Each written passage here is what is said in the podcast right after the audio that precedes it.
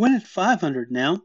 That is 500 seconds total over five episodes, which may vary between 80, 100, and 120 seconds each.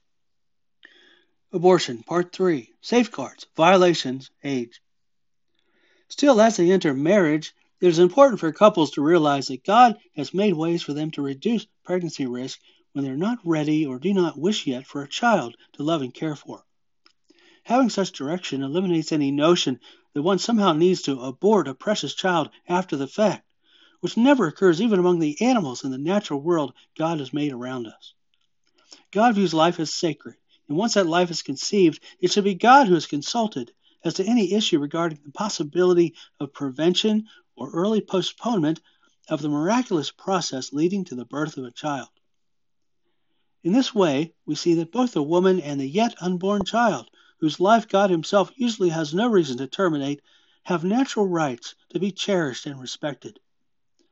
A case may come up, however, with an unnatural instance of incest or the illegal violation of rape.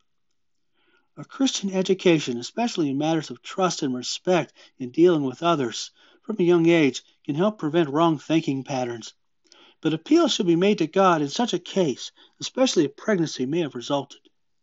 God may indicate his own willingness to terminate a pregnancy conceived in such circumstances. Very soon is best. In some cases, such as an underage case of sexual immorality, appeals to God should likewise be made, and God may choose to terminate the pregnancy with the possibility of a restart or continuation at a later time, likely sometime after marriage. Again, the sooner the better that this occur, as any interaction and relationship that the unborn has made will most likely not be retained. Or next time, Romans 7 203.